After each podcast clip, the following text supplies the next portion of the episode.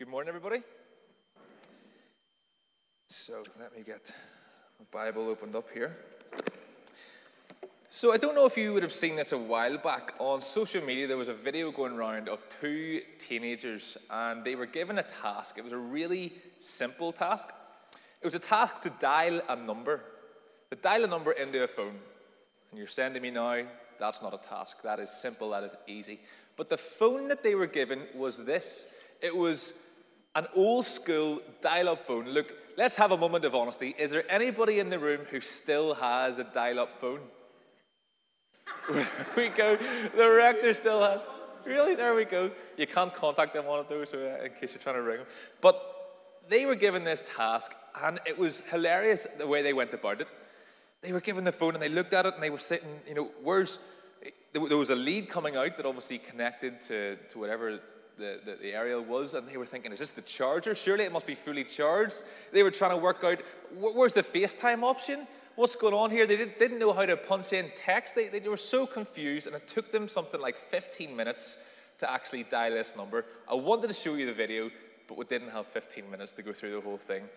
But it was funny how just time moves on, doesn't it? There's always something new, and these young people didn't have a clue how this technology worked because time just keeps going on and things just keep becoming new. One day we have the best, most up to date piece of technology, then it's only a matter of months or maybe a matter of years that actually the, the, the thing that we have that was all sparkly and new at one point, it's old, it's dated, and you never really get that sense of fulfillment.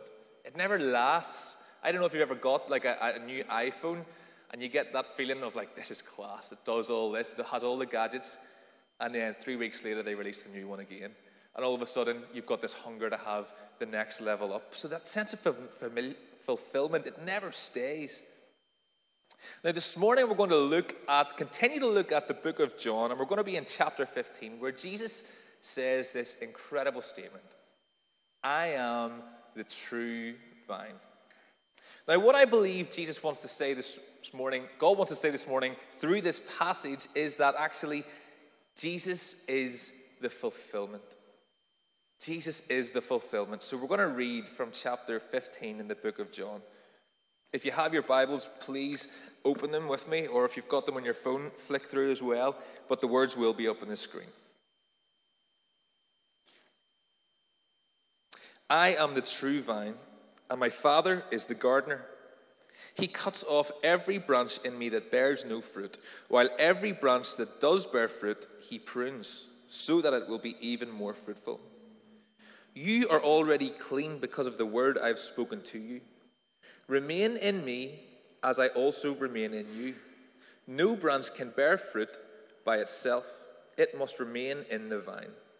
Neither can you bear fruit unless you remain in me. I am the vine, and you are the branches. If you remain in me and I in you, you will bear much fruit. Apart from me, you can do nothing. If you do not remain in me, you are like a branch that is thrown away and withers. Such branches are picked up, thrown into the fire, and burned. But if you remain in me and my, my words remain in you, ask whatever you wish, and it will be done for you. This is to my Father's glory, that you bear much fruit showing yourselves to be my disciples. As the Father has loved me, so have I loved you. Now remain in my love. If you keep my commands, you will remain in my love, just as I have kept my Father's commands and remain in his love. I have told you this so that my joy may be in you and that your joy may be complete. My command is this love each other as I have loved you. Greater love has no one than this to lay down one's life for one's friends. You are my friends if you do what I command. I no longer call you servants because a servant does not know his master's business. Instead, I have called you friends, for everything that I learned from my Father I have made known to you. You did not choose me, but I chose you and appointed you so that you might go and bear fruit, fruit that will last and so that whatever you ask in my name, the Father will give you. This is my command love each other. Now, this is a pretty well known passage. If you have been around church for, for any sort of length of time, you may have heard this phrase that I am the true vine. Or even if you haven't been around church, you might even have just seen a, a little fridge magnet on your granny's fridge that said something like, I am the true vine. But what I want to do this morning is that I want to look at a little bit of the context, in the, the scriptural context and the cultural context, and show you that actually this passage and this statement of Jesus that I am the true vine, it bears so much more weight than a fridge magnet. So let's start just by looking at a little bit of the scriptural context. So, where do we see this theme of vines and vineyards throughout the Bible? Well, here in this passage in the book of John, basically what's happened is in chapter 12, Jesus has arrived and has been celebrated. And in chapter 13, we see what was called the Last Supper, where Jesus gathered together with his disciples, which we heard about last week. And they broke the bread and they drank the wine. Then, from that moment up until John chapter 18, these are literally like Jesus' last words. These are his last words because he knows what is set before him. He knows where he is going. So the, the, the, the words that we read in, in, in these chapters, these are his, like his closing words to his followers before he goes to the cross. So by the very nature of when Jesus is saying these words, we know actually that they are important. So why on earth is Jesus in this last sort of last moment, why is he saying, I'm the true vine? Why is he talking about a vine here? It's not the sort of thing you'd expect Jesus to go on and talk about in his last moments. Like, even if you are really into your gardening and you love talking about flowers and vines or whatever it may be, it's still not the sort of thing that you would expect to hear someone talk about in their closing words or in their last few moments on earth. Well, if we were to understand anything really about ancient Israel, we'll know that actually that in ancient Israel there were vines everywhere. Israel was a city, but it wasn't like a city that we see today. It wasn't like London or New York. It was more of like an agricultural city. So people, they would have flocked in from the farmland around and they would have come in from the vineyards into the city. And as they came in, they even would have seen vines draped over the buildings as they walked past as well. But more significantly, if these followers, if the ones who were listening to Jesus, if they were raised as good Jews and if they knew the scriptures, they would have heard Old Testament prophets talking about God as a gardener and as a vine dresser, and they would have heard these prophets talking about God's people as a vineyard.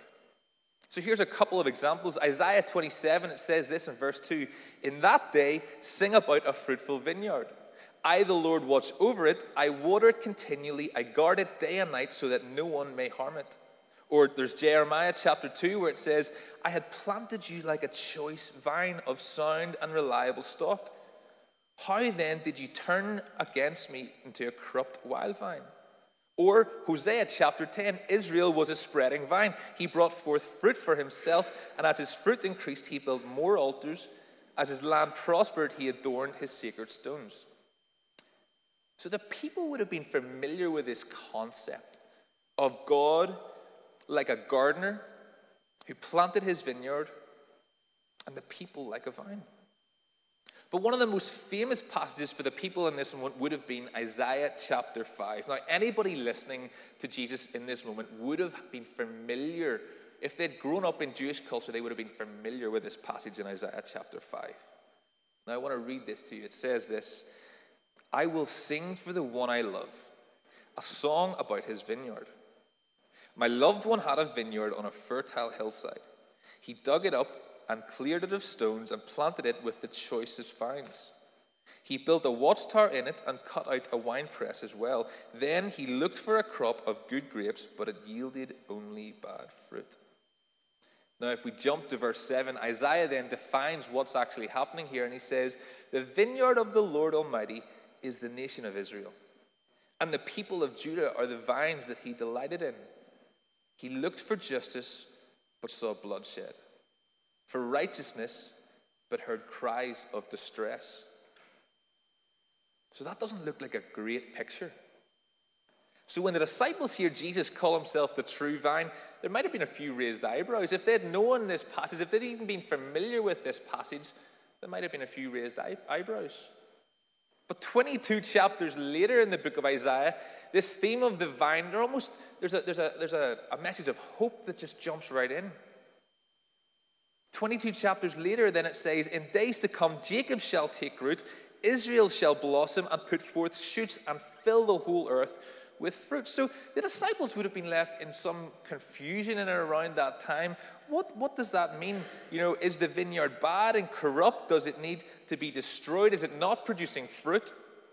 Or is it going to take root and blossom and produce much fruit? So that's some of the scriptural context that Jesus was speaking into and that they might have been aware of at the time. But I want to take a moment just to have a little think about the cultural context of the time as well when Jesus spoke and said, I am the true vine.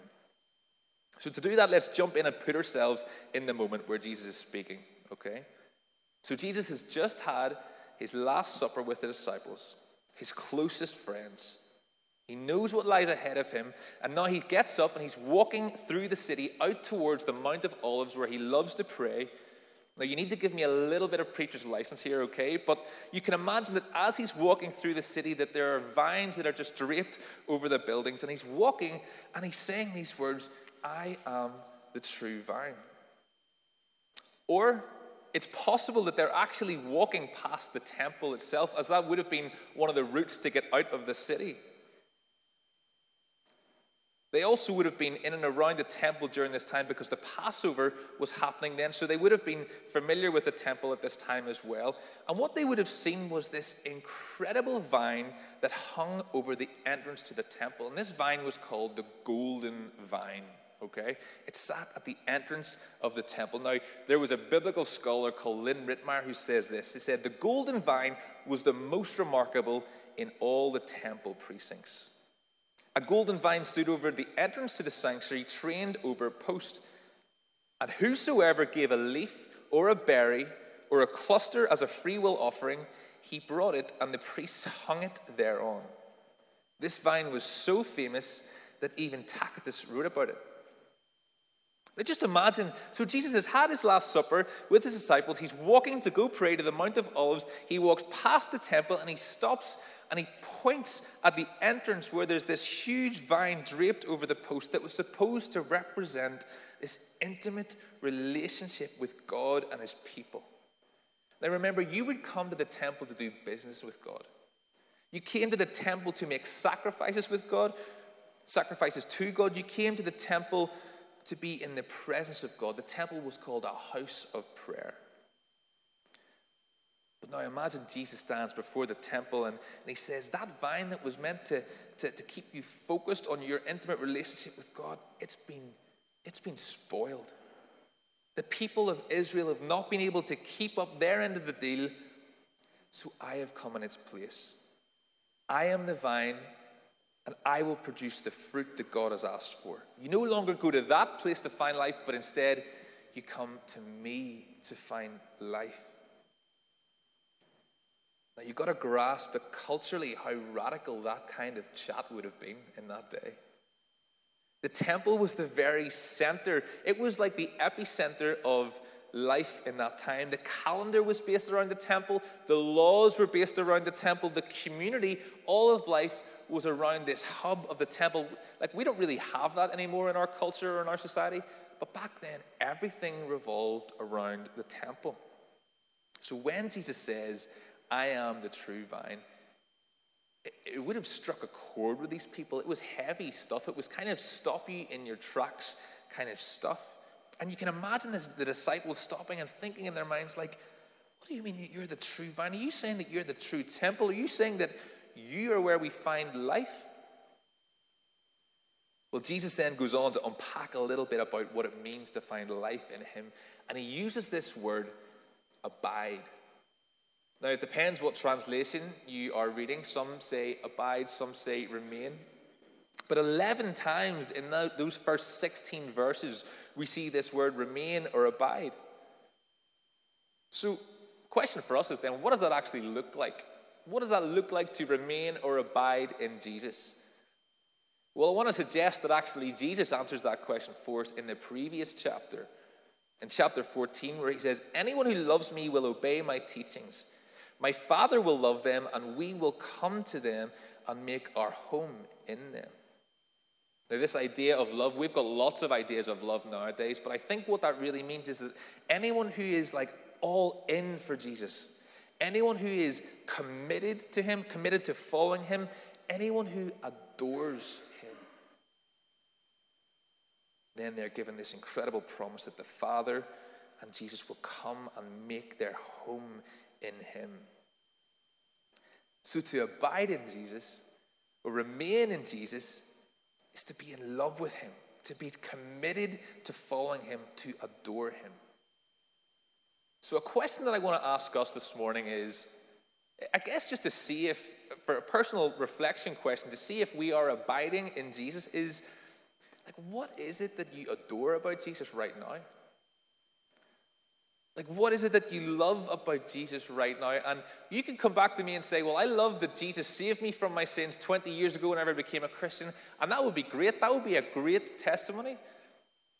But I mean, more like more recently, like in, in this season, this last couple of months, whatever, what is it that you adore or love about Jesus? Do you love that he's a teacher? That he's, that he's faithful? That that He corrects us, that He speaks to us through His Word, that whatever it may be, what is it that you love about Him? And look, I don't say this to make anybody feel bad, but I say it simply because if we're not sure, then maybe that's a little invitation actually right now this morning for us to come a little closer to Jesus. And it doesn't matter where you are on that scale, whether you say, like, I know exactly what it is that I adore about Jesus this day right now, or maybe you're sitting thinking, well, I can't really work that out right now. It doesn't matter where you all are on that scale. Look, Paul said to the church in Ephesus, I pray that you will know the love of God even more so we can always come a little closer to Jesus. We can always come a little closer. So, as we adore Jesus, and we remain in Him and abide in Him, we're given that promise that the Father will come and make His home in us. And as a natural result of this, here, we're going to produce just fruit in our life. And it's by this fruit that others around us will see Jesus at work in our lives. You know what? Like, this is just a natural result of being connected to Jesus. Like, think about this idea, this, this imagery of fruit. An, an apple tree doesn't try and produce apples, or, or an orange tree doesn't try and produce oranges. That happens as a natural result of the tree being a healthy tree. If the tree is connected to the right source, if it's connected to the right light and the right soil and it's getting the right water, a natural result is it produces fruit. So if you were to read this passage and you were to say to yourself, Jeepers, I've got to try and become a bit more loving. I've got to start trying to become a bit more full of joy or full of peace or whatever it may be. Well, look, the good news this morning is you don't need to keep trying to do that. What you need to do is just come closer to Jesus to abide in Him. And I think it's helpful that we realize this this morning. Fruit is always connected to the root. Fruit is always connected to the root. So if you're seeing some unhealthy things in your life, like if you're producing some bad fruit, then let's ask the question like, what is the root that you're connected to?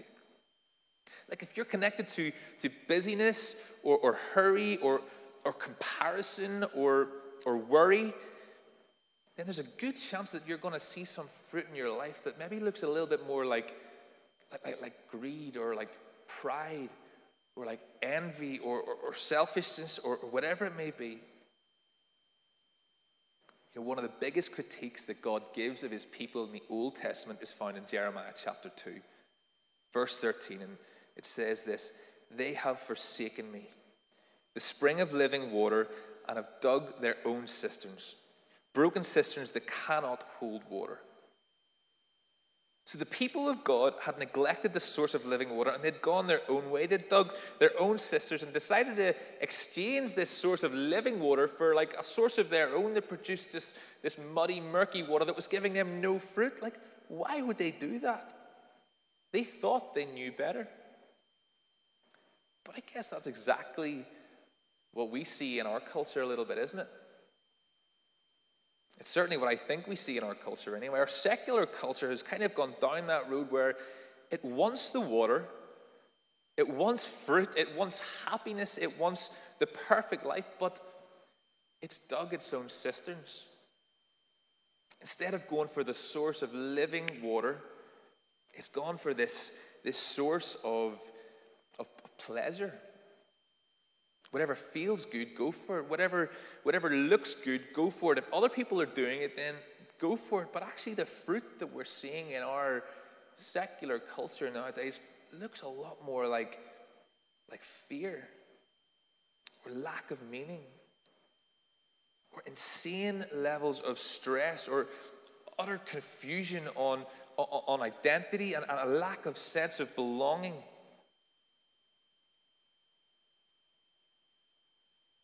You know, I guess we could kind of stop here this morning and, and, and finish with that kind of theme and say, look, if you're connected to Jesus, you're going to produce good fruit, but if you're not connected to Jesus, you're going to produce bad fruit.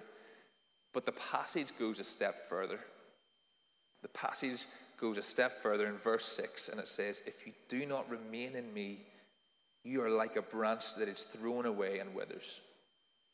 Such branches are picked up and thrown into the fire and burned. Now, that might not sit nice. That might even offend a little bit, but it's, it's pretty clear what Jesus is saying here if we're not rooted in Christ, if we are not connected in Him, then we can only expect to spend eternity not connected to Him, to spend eternity separated from Him. It's a picture that's very clear from Jesus of being cast away, of, of destruction. But look, there is, there is hope and there's a message for today in this. And it's fine. I, I really believe this is a message just so specific for our generation, for our culture today. And it's found in verse 11. And, and it's kind of like Jesus is saying, like, here's why I am telling you this. Here's why this, all this chat of being the true vine, of being the fulfillment, here's why it is so important. And in verse 11, it says, so that my joy may be in you and that your joy may be complete so that my joy may be in you and your joy may be complete. And what is this joy? Well, it's the joy of sins forgiven. It's the joy of the price of our sins being paid for us. It's the joy of the grace and the love of our Lord Jesus Christ. It's the joy of everlasting life spent with Him. I mean, like, if there was ever a message for a time, uh, for, for our time, for our era, it's got to be this. Like, the, the, the Western world has it's all about the pursuit of happiness.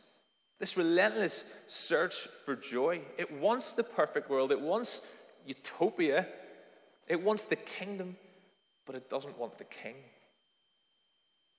We've mistaken joy for pleasure. But Jesus says this He says, Look, listen up. I am the answer. In me, there is complete joy. There is everlasting joy. Whatever it is that you find pleasure in right now, it's going to run dry pretty soon. But in me, there is complete joy. The old ways weren't working. The temple wasn't working. The people had corrupted it. Instead, Jesus came. Our ways don't work. Our own ways aren't working. But Jesus has come. He is the true vine the true temple, the true place where we find fulfillment, the true source that offers everlasting life, that produces good fruit in our lives. Abide in Him, remain in Him, adore Him, and fall deeply, deeply in love with Him. Let's pray. Heavenly Father, we thank you for your word this morning. Lord, your word that speaks truth and life. Father, I pray this morning that you will call us closer to you. Father, that we would be connected to you. Lord, would you reveal just the fruit in our lives, Father? Reveal areas that you want us just to, to dig up, Lord, and become connected to you, be that in work or in family or in relationships or in, in, private, whatever it may be, Father, I pray that we would be rooted and anchored in Jesus.